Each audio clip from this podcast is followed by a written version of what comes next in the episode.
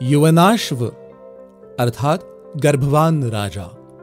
पुरंजय की पीढ़ी में आगे चलकर युवनाश्व राजा हुए। युवनाश्व की सौ पत्नियाँ थी, परंतु एक भी पुत्र नहीं था। पुत्र प्राप्ति के लिए युवनाश्व ने भृगु ऋषि के आश्रम में रहकर इंद्रदेव को प्रसन्न करने के लिए एक यज्ञ किया। आश्रम में एक रात युवनाश्व को प्यास लगी। सोते हुए ऋषिगणों को जगाना ठीक ना जानकर उन्होंने भूल से एक घड़े में उनकी पत्नियों के लिए रखा हुआ यज्ञ का अभिमंत्रित जल पी लिया। यज्ञ के प्रभाव से राजा ने गर्भ धारण कर लिया।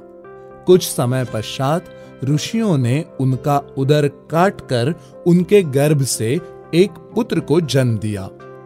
रोते हुए भूखे बालक के मुँह में अपनी उंगली डालकर इंद्र ने उसे चुप कराया और कहा, मानधाता। इस कारण वो बालक मानधाता के नाम से विख्यात हुआ।